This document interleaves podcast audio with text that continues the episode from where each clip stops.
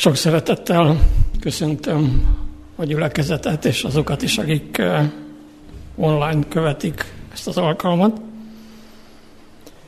Valamikor tavasszal eh, megígértem, hogy a szeretet eh, himnuszát végig gondoljuk együtt. Egy bevezető alkalom volt is, aztán következő ige hirdetésnél másról beszéltem, most viszont szeretném folytatni. Az alapige a szeretett himnuszának, a korintusi első levélnek, levelének a 13. fejezetéből az első három vers, egy nagyon jól ismert szakasz, ami így hangzik. Ha emberek vagy angyalok nyelvén szólok is, szeretet pedig nincsen bennem, olyan lettem, mint az engő érc vagy pengő cimbolom. És ha profitálni is tudok, ha minden titkot ismerek is, és minden bölcsességnek birtokában vagyok, és ha teljes hitem van is, úgyhogy hegyeket mozdíthatok el, szeretet pedig nincs bennem, semmi vagyok. És ha szétoztam az egész vagyonomat, és testem tűzhalálra szánom, szeretet pedig nincs bennem, semmi hasznom abból eddig az ége. Ha talán még visszaemlékszünk a Pál a lelki ajándékokról szóló kérdés keretébe helyezi be a szeretet himnuszát, és a 12. fejezetet úgy fejezi be, hogy vannak a lelki ajándékok, de én megmutatom nektek a legkiválóbb útat, ami kiderül, hogy nem más, mint a szeretet. Továbbra is ebből a szemszögből kell ezt a néhány verset is látni, de néhány gondolat erejéig a bevezető alkalommal azt mondtam, hogy ez a szeretet, amiről itt Pál beszél, a Pál szerint a szeretet a Krisztusban újjáteredett ember életmódja, nem úgy olyan általános szeretetről beszél, amik ugye az emberek között létezik, vagy nem létezik, hanem az újjáteremtett ember életmódjáról beszél.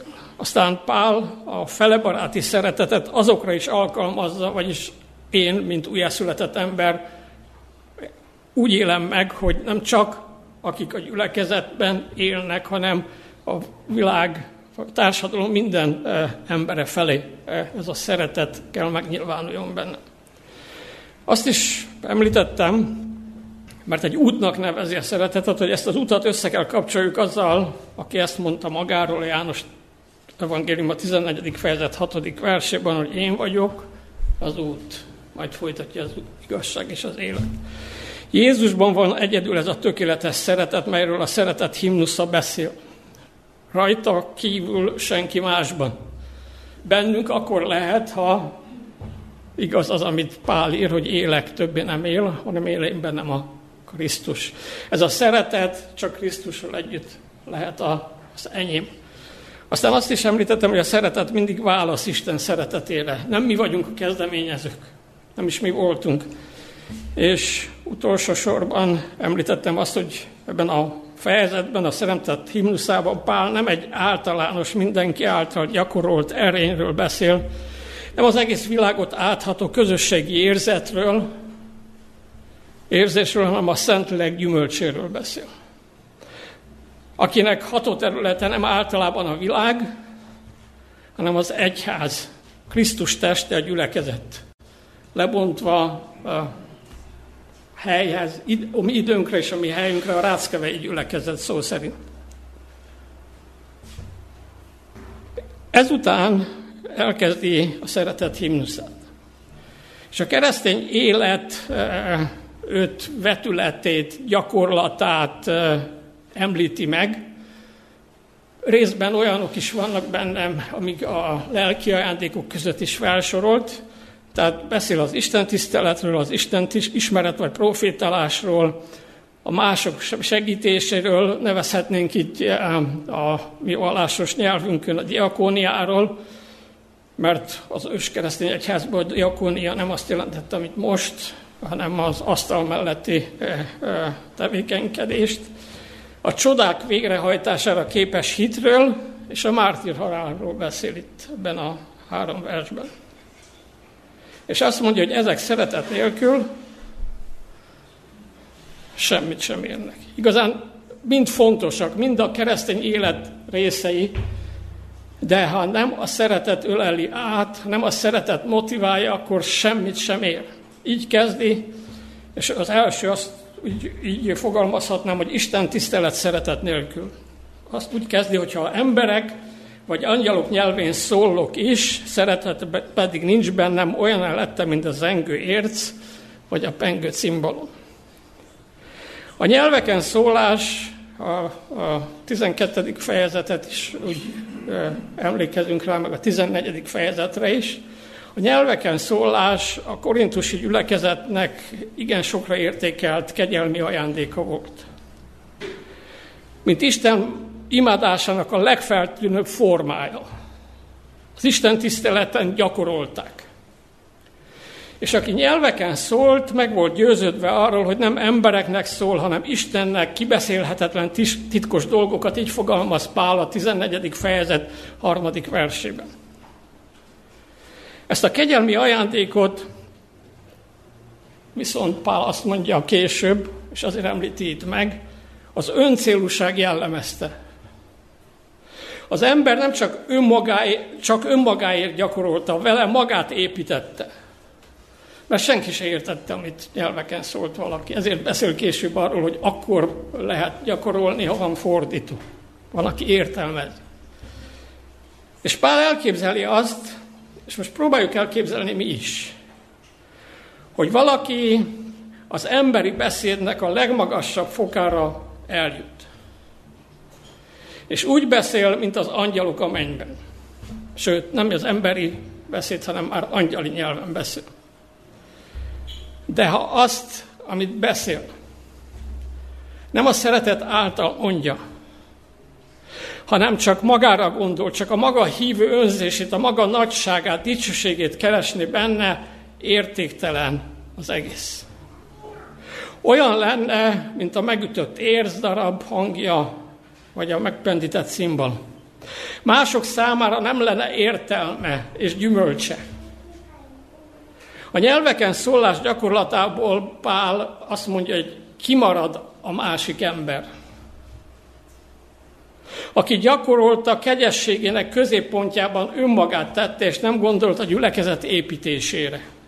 Ezért mondja később, hogy a profitálás sokkal hasznosabb, mert az tanácsot ad a gyülekezetnek. Ma a gyülekezetünk Isten tiszteleti gyakorlatában, legalábbis nem tudok róla, nincs benne a nyelveken szólás. Jól tudom? De Pálnak az erről szóló tanítása számunkra egy alapigasságot fejez ki. Az Isten tisztelet a másik ember szeretete nélkül értéktelen. Ezért figyelmezteti Jézus azt, aki például a hegyi beszédben, aki az adományát az oltárra vitte, és megemlékezett arról, hogy viszonya az ő testvérével rendezetlen, azt mondja, hogy hagyja ott az ajándékot, ott az út közepén, menjen, rendezze az ügyét, és azután jöjjön vissza és áldozom, nem? A Máté 5.23-24-ben azt olvassuk, azért, ha áldozati ajándékodat az oltára viszed, és ott eszedbe jut, hogy Ateát fiának valami panasza van ellened, hagyd ott az oltár előtt ajándékodat, eredj el, előbb békülj meg az atyát fiával, és csak azután jöjj és vidd fel az ajándékodat. Van olyan önző vallásosság, amely az Isten csak a maga számára igényli teljes lélekkel keresi az Istent, de csak azért, hogy a saját üdvösségét megtalálja, a külső és belső szükségeire segítséget találjon. Ez a vallásos ember önzése, amely Krisztus evangéliumát hatástalanná teszi. Az Istennel való kapcsolatunkból nem lehet kihagyni a másik embert, nem lehet kihagyni a testvért az Isten tiszteleti alkalmon sem.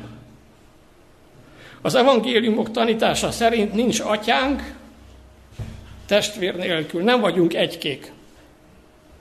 A Biblia szerint. Szerencsére.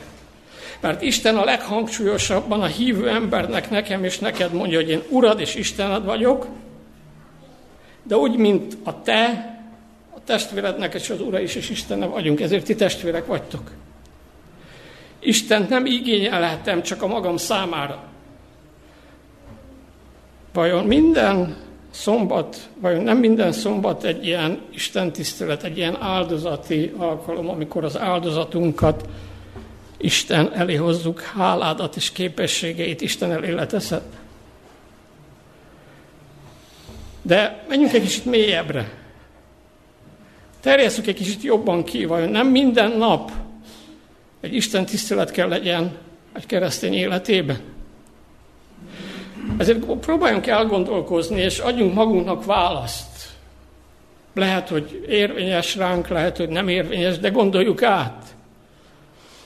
Volt-e olyan uh, Isten tisztelet, ami hiába, hiába való volt, amikor haraggal, vagy talán csak nehezteléssel, rossz érzéssel feküdtél le például este a te feleséged, gyermeket, testvéred, hit, hittestvéred iránt, és jó adventistához, keresztényhez méltóan imában hálát adtál az Istennek, vagyis Isten tiszteletetet fejezted ki.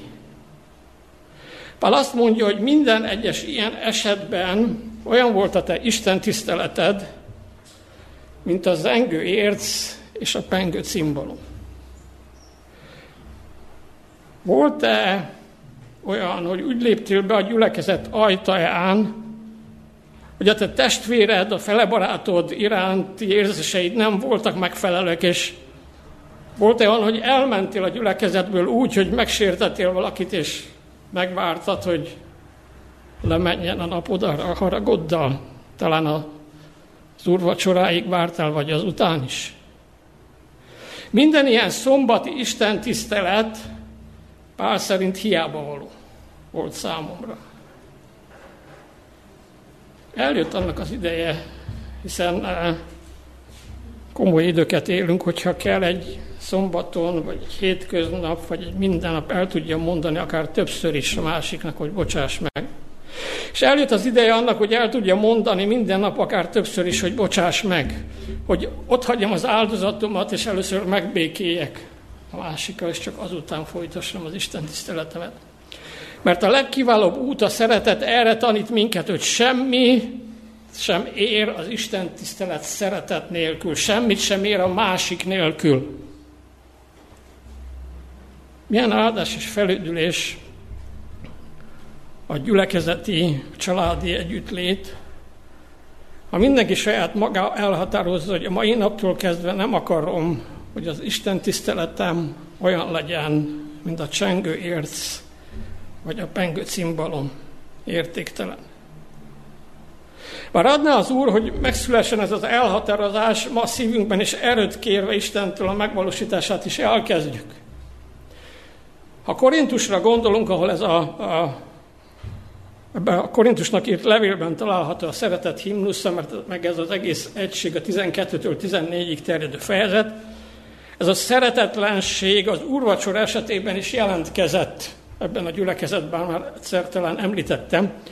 A szeretet nem csak a nyelveken szólástól távolodott el, hanem az úrvacsorában való részesedéstől is, a szeretet közösségtől egy óriási ellentmondás volt ez Korintusban. Szeretet közösség, szeretet nélkül. A Krisztus való közösség elszakadt a testvérekkel való szeretet közösségétől. A Korintusi első levél 11. fejezet 21. versében azt mondja Pál, mert mindenki a maga vacsoráját veszi elő az evésnél, és az egyik éhezik, a másik pedig dőzsöl. Az előbb elmondottakból következik, hogy annyiszor félre, ez az annyiszor félreértett kijelentésnek a helyes megértése, ami a folytatásban van a 27. versben, hogy azért, aki méltatlanul eszi a kenyeret, vagy issza az úr poharából, iszik az úr poharából, vétkezik az úr teste és vér ellen. Erre nem más a válasz, hogy ki eszik és iszik méltatlanul. Az, akit az úr szeretett, aki az úr szeretét elfogadta, de nem adta tovább a másik testvérének. Akinek az úr elengedte a nagyobb adasságát, ha Máté 18. fejezet példázatára gondolunk, annak el kell engedni a testvére kisebb adosságát. Aki a szeretetet elfogadja, annak a szeretetet kell szolgálni.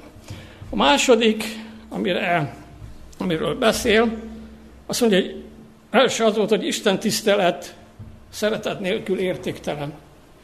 Fontos része a keresztény életünknek, de ha nincs benne a szeretet, ha nincs benne a másik, akkor értéktelen. A második, Isten ismeret szeretet nélkül. Azt olvassuk, és ha profétálni is tudok, ha minden titkot ismerek is, és minden bölcsességnek birtokába vagyok, és folytatja a többi, szeretet pedig nincs bennem, semmi vagyok. A proféta Istentől kijelentést kap, és ezt hirdeti a gyülekezetnek. Akár az Ószövetséget, akár az Új Szövetséget tekintjük, a profétáknak 85%-ában a ige hirdetése nem a jövőről szólt, hanem arról, hogy a jelenbe hogyan kell éljek. Így az általa közölt ismeret a gyülekezet számára felbecsülhetetlen értékű. Egyébként a jövőt is csak abból a szemszögből mondta el a proféta, hogy mivel ez a jövő, ezért ma így kell éljél. Egyéb csak úgy jóslatként semmi értelme nem lett volna, és nincs is.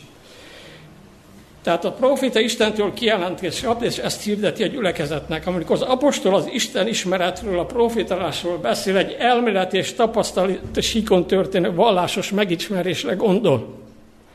És ismét elképzeli, és leírja az elképzelhetetlent. Ha valaki olyan proféta lenne, aki minden titkot ismer, tudom, hogy időnként mi adventisták azt gondoljuk, hogy ez így van, de ez egy tévhit, higgyétek el nekem. Tehát eljut az ismeret legmagasabb, legmagasabb fokára. Mindent tudna úgy, mint maga az Isten. Megérteni Isten tökéletes kijelentését, belátna Isten titkaiba, és azok az emberek, azokat az embereknek hirdetni. De ha mindezt szeretet nélkül tenni, szolgálata semmit sem ér. Az írás tudokra Azért mondott jelszavakat Jézust, mert ismeretüktől elszakadt a szeretet. Vagy a szeretet elszakadt az ismeretüktől. A Máté evangélium a 23. fejezet 14. versében azt mondja, hogy jaj nektek, mert még bizonyos ismereteket ismertek, tudnak tökéletesen, higgyétek, ők jobban ismerték az Ószövetséget, mint bárki közülünk. Jaj nektek, mert közben, amíg ezt felemésztitek az özvegyek házát. Vagyis könyörtelen vagy a kiszolgáltatottakkal szemben. Pál leveleinek több helyen, leveleiben több helyen olvassuk, hogy az ismeretet összekapcsolja a szeretettel. Sohasem csupán tiszta ismeretet közöl a gyülekezettel, hanem sokszor azt mondja, hogy a saját lelkét is. Jézus az ítélet napján megítéli a szeretet nélküli ismeretet. A Máté Evangélium a 7. fejezet 22. és 23. versében, versében nem valószínű, hogy átgondoltuk ebből a szemszögből ezt a verset. Azt mondja, hogy sokan mondják nekem a napon, Uram, Uram, nem a te nevedben profétáltunk-e? És akkor vallást teszek, hogy sohasem ismertelek titeket. Ezért adja Pál a gyülekezetnek azt a tanácsot a ebben a negyedében tanult Efézusi levélben, a negyedik fejezet 15. versében, hogy kövessétek az igazságot hogyan? Hogyan? Szeretetben.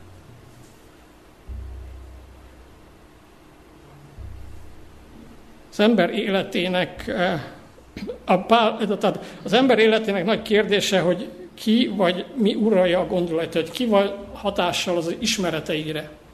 Az íge beszél a Krisztus uralma alatt álló ismeretről, a Korintusi második levél 10. fejezet 5. versének a második része így fogalmaz, fogjul ejtünk minden gondolatot, hogy engedelmeskedjék a Krisztusnak. Gondolatainknak Krisztus uralma alá való helyezése annyit jelent, mint azokat a szeretet szolgálatában állítani. Mennyit szolgálhat Istennek az az ismeret, amelyet a szeretet irányít, amelyet a szeretet, a szeretet motivál. Amennyit rombolni tud az egyházban a Krisztustól elszakított ismeret, éppen annyit tud, sőt ennél többet építen a Krisztus által uralt szeretet, szolgálat, szolgálatára késztető ismeret. Ha a szeretet irányítja az ismeretünket, ha a szeretet itatja át az ismeretünket, ha a szeretetet szolg, szeretet szolgálja ismeretünket, akkor épít az ismeretünk, de ha elszakad Krisztustól, akkor semmit sem ér, bármennyien nagy, mély legyen az a tudás és az az ismeret. A harmadik, beszél Pál a harmadik, amikor beszél a hit szeretet nélkül. Azt mondja, és ha teljes hitem van is, úgyhogy hegyeket mozdíthatok el, szeretet pedig nincs bennem, semmi vagyok. A kereszténység történetére visszapillantva nagyon sokszor találkozunk ezzel a szeretet nélküli eh, hittel. Egy dolgot szeretnék megjegyezni, Pál nem a Krisztusban, mint megváltóban vetett hitről beszél, hanem olyan hitről, amely erejénél fogva csodákra képes. Jézus is tett csodákat, a tanítványok is hitáltak tettek csodákat, később a kereszténységben is voltak ilyenek. De a Krisztustól elszakított hit azonban azt mondja Pál, hogy hamis hit. Ezzel a hittel Júdás is hit és cselekedett, mégsem ért vele semmit.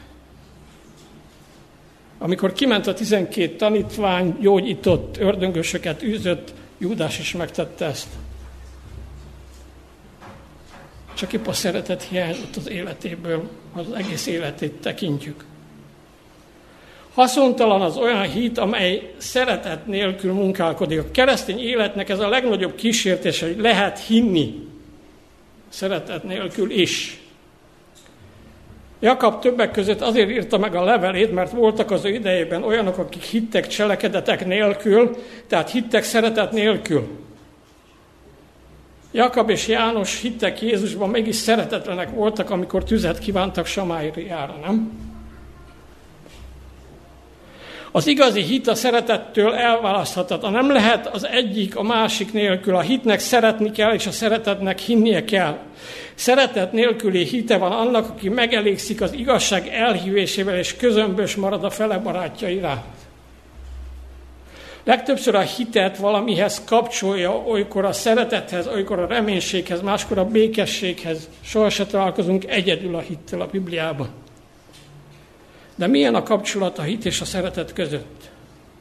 Ezt a kapcsolatot a le, legszemléletesebben Pál a galáciai levélben írja le, az ötödik fejezet hatodik versében, aki így fejezi ki, ahol a szeretet által munkálkodó hitről beszél. Tehát a szeretet által munkálkodó hit, ezért nem igazi a szeretet nélküli hit. Az ítélet napján és ebből a szemszögből gondoljuk át újból a előbb említett igét, lesznek olyanok, akik hittek szeretet nélkül, és akik ezt fogják mondani, nem sok hatalmas dolgot tettünk ki a te nevedben.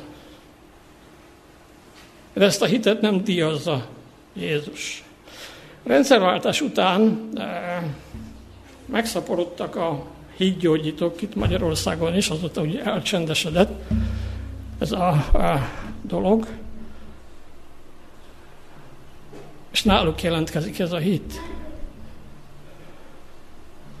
Nem azért, hogy esetleg nem vált javára annak, akit meggyógyítottak, de milyen indokkal tették ezt, nem tudom, különösen a tévében levő távgyógyítók megélhetési célral. Tehát kimaradt az igazi szeretet belőle. Mi ezt azt szoktuk mondani, hogy ezek ilyen nem is csodák, meg, meg nem is történtek meg, meg álcsodák. Nem ez a gond ezekkel, hanem pont az, hogy szeretet nélküliek. Az 1 Korintus 13-ban azért nevezi Pál a szeretetet kiváltképpen való útnak, mert a hit benne jut teljességre. A keresztény élet nem a hitben, hanem a szeretetben tetőzik. Nem azt tölti be a törvényt, aki hisz, hanem aki szeret. Ezért mondja Pál, ha a hit olyan nagyján ön, hogy hegyeket mozdítanak ki, helyéből semmit sem érne szeretet nélkül. Miért akarok egy hegyet elmozdítani? Vagy mi haszna másnak, ha a hegyet elmozdítom? Olyan erős hitem van. Ha mondjuk menekül, és a hegyet elmozdítom az útjából, és ezzel megmenekül, akkor rendben van. De csak azért, hogy, hogy fitoktassam az erőmet, és a hegyeket így cserélgettem a földön a hitemmel, kinek van belőle haszna? Senkinek. A harmadik, vagy a negyedik azt mondja, hogy így fogalmaznám, hogy diakónia szeretet nélkül. Azt mondja, és ha szétosztom az egész vagyonomat, szeretet pedig nincs bennem, semmi hasznom abból. A jó tett és a szeretet, ami fejünkben általában szükségszerűen összetartozik, nem? Pál elénk állít valakit, aki elvégezte a szeretet legnagyobb tettét. Megteszi azt, amit a gazdag ifjú nem tett meg. Van nagyobb szeretet annál, mint ha valaki az egész vagyonát szétosztja a szegényeknek. És mégis azt mondja Pál, hogy ez lehetséges szeretet nélkül is. Nem kell messze menni, csak a üzleti vállalkozások és politikusok kamera előtti jótékonykodására kell gondolni, mert a mögött tisztelet a kivetelnek nem sem szeretet van, csak inkább PR. Kimarad belőle a szeretet, pedig segít. Most valamelyik nap olvastam egy cikket, amiben kiemeli az egyik magyar milliárdosról, hogy x év alatt hány milliót adott arra, hogy támogassa egyetemre járó gyerekeket, és elmondta az arányt, az összeget. A vagyonához képest majdnem nulla. Persze az én bevételemhez képest nagyon sok, de ezt nem azért tettem, mert szereti őket. Egyrészt ezek majd hűségesek lesznek hozzá és a pártjához, másrészt így büszkélkedhet vele. Segít, nem? Segít. A másiknak segítség. Csak ő nem szeretetből teszi ezt. Jézus idejében a farizősök gyakorolták a szeretet nélküli adakozást. Ők mutatták meg, hogy valaki adakozhat, jót tehet, szeretet helyett, hogy van olyan szolgálat, amely kitérés a szeretet elől. Hiszen lehet jó tettet cselekedni érdekből, vagy akár tisztátalan indulatokból is. Mert sokszor adni könnyebb, mint szeretni. És a jó tett pótlék lesz a szeretet helyett az ember életében. Hányszor van az, hogy, talán, hogy koldusokat látunk kéregetni. Aztán, hogy megszólal bennünk a lelkismeret, bár küzdködünk a gondolattól, hogy biztos elissza, meg, meg mit tudom, ide fogja használni, aztán úgy, úgy elmegyünk mellett, és oda beledobjuk, azt tovább megyünk. De gondoltál már arra, hogy megállsz, és elkezdesz vele beszélgetni? Hogy miért? És ha megtudod, hogy miért, akkor segíteni akarod, meg akarod-e érteni? Vagy csak a lelkismeretedet akarod megnyugtatni? Ha meg nem adtál, azzal nyugat, nyugtatod meg a lelkismeretedet, hogy is elitta volna. A szeretet motivál, vagy csak egy társadalmi szokást követsz. A szeretet nélküli jótetnek egyik legjobb példája Júdás reakciója Jézus megkenetése alkalmával. Amikor a szegények gondozása nevében, gondozása nevében tiltakozik Jézus megkenetése ellen, azt mondja, hogy ezt az összeget fel lehetett volna használni arra, hogy a szegényeknek adjuk. Nem? Nulla szeretet volt ebben, mínusz szeretet ebből a megjegyzésében. Az igazi szeretetről Gondolatok a hegyi beszédekben című könyvben azt olvassuk, ha, szeretetet, ha szeretet lakozik szívünkben, akkor szétárad másokra is, nem azért, hogy előnyöket szerezzünk, hanem mert a szeretet cselekedeteink mozgató ereje. Ez a szeretet meglágyítja jellemünket, uralja érzelmeinket, elnyomja ellenséges indulatainkat és nemesbíti hajlamainkat. A szeretet, a jó tettet magában foglalja, de nem merül ki benne, mert nem fe, ne feledjük el, a szeretet egy út, egy életstílus, maga az élet, ahogy én megélem. Már Luther Mártól megmondta, hogy az adás a szeretet gyümölcse, de nem a szeretet maga. A szeretet olyan magatartás, amelyben az ember nem csupán a kezét, hanem a szívét is nyújtja. Az adomány önmagában még nem jelenti azt, hogy benne a testvéri szeretet is megvan, még akkor sem, ha valaki az egész vagyonát a szegényeknek adja. Következő, az utolsó, azt mondja, hogy mártír halál szeretet nélkül. Ez, azt gondoljuk, hogy ez teljesen képtelenség. Nem? Azt mondja, és testem tűzhalára szánom, szeretet pedig nincs bennem, semmi hasznom abból. Itt egy Pál egy lépéssel még tovább megy, és arról beszél, hogy az ember nem csak javait, hanem az életét is odaadja másokért. Mártír halált hal. Hát nem ez a legmagasabb foka a szeretet odaadásán. Hiszen Jézus is meghalt értünk, nem? Minden időben voltak mártírok, akik meghaltak világnézetükért, politikai meggyőződésükért, valamilyen eszméért. Nem csak keresztények haltak mártírhalált, hanem kommunisták is, meg más ideológiába hívők is. De egyet ne feledjünk, a keresztény mártírok nem csupán keresztény elvek miatt haltak meg, nem csak meggyőződésükért, hanem haláluknak indítók a Krisztus iránti szeretetük volt. Lehet mártírhalált halni szeretetből, de szeretet nélkül is. Sőt, feljegyzések tanúsítják a kereszténység eh, mártír korából, hogy voltak olyanok az ősegyházban, akik mártír haláluk előtt nem tudtak testvérek, testvér, hittestvérüknek megbocsájtani. De Jézusért készek voltak meghalni. Az ilyen mártíromságot tartja az apostol értéktelennek. A szeretet értéke nem csak abban van, amit ad, hanem abban is, ahogyan adja. Mit akar üzeni nekünk Isten az első három, a Korintus első levél, 13. fejezet első három verse által? Olyan igazsággal állunk itt szembe, amely gyakran elkerüli a figyelmünket a fejezet olvasásakor. Elmondja nekünk, hogy minden a szeretetért van, és mindennek a, szeretet, mindennek a szeretetet kell szolgálnia. Ez az állítás azt jelenti, hogy minden a szolgálatért van, a másik ember szolgálatáért szeretetből.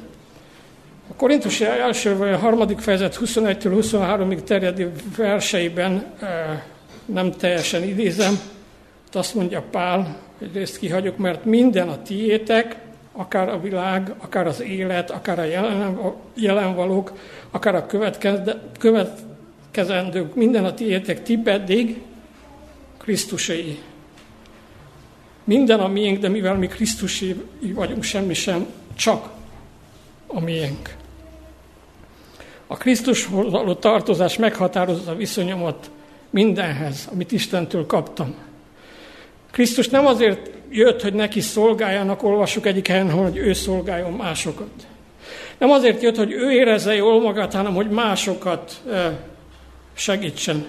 És aki őt követi, a mindenkit szolgáló élet mintaképét kell kövesse.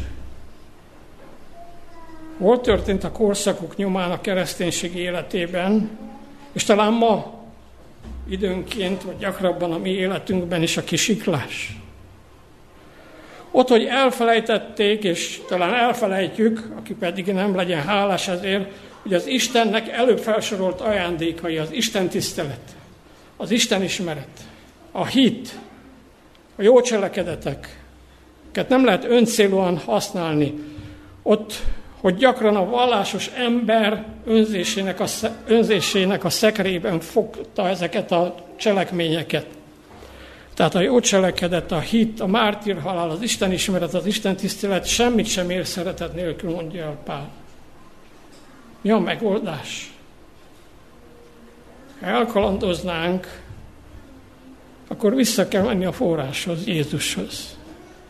Hiszen ő az út, ő a szeretet. Ő képesé tesz arra, hogy ezeket a szeretet ölelésében gyakoroljuk, hogy az Isten tisztelet tényleg Isten tisztelet legyen, a profétálás, az Isten ismeret tényleg az legyen, a jó cselekedet is az legyen, ha kell, az önfeláldozás is az legyen, a hit is az legyen. Egyszerűen három versnek a megismertésével szeretném zárni ezt az alkalmat, és amíg olvasom, csak gondoljuk át ezt mi életünkre alkalmazva, emberek vagy angyalok nyelvén szólok is, szeretet pedig nincs bennem, olyan lettem, mint az engő érz, vagy a pengő cimbalom. És a profitálni is tudok. Ha minden titkot ismerek is, és ha minden bölcsességnek birtokában vagyok, és ha teljes hitem van is, úgyhogy hegyeket mozdíthatok el, szeretet pedig nincs bennem, semmi vagyok. És ha szétoztom az egész vagyonomat, és testem tűzhalára számol, szeretet pedig nincs bennem, semmi hasznom abban. De ha ott van a szeretet az én életemben, élek többé nem én, hanem él én bennem a Krisztus, akkor ezek mind értékek, melyeket gyakorlok, melyeket megélek, melyek életem részei. Amen. Urunk, mennyei atyánk, aki megváltunk, vagyis teremtünk is, aki te vagy maga a szeretet, köszönjük neked, hogy még egyszer a szeretetre, szeretet hatására akartad irányítani a mi figyelmünket. És lehetővé teszed, és akarod tenni számunkra, hogy mindezt, amit teszünk a hitéletünkben, a mindennapjainkban, amit gyakorlunk, ezt a szeretet ölelje át, a szeretet motiváljon. Az a szeretet, ami hálából fakad, ami válaszat a szeretetedre, ami megérthetetlen, felfoghatatlan. Hát, hogy ez jellemez az Isten tiszteletünket, az Isten ismeretünket, profétálásunkat és annak megosztását másokkal, a mások segítségét, segítését, akár lelki, akár, má, akár anyagi javakkal.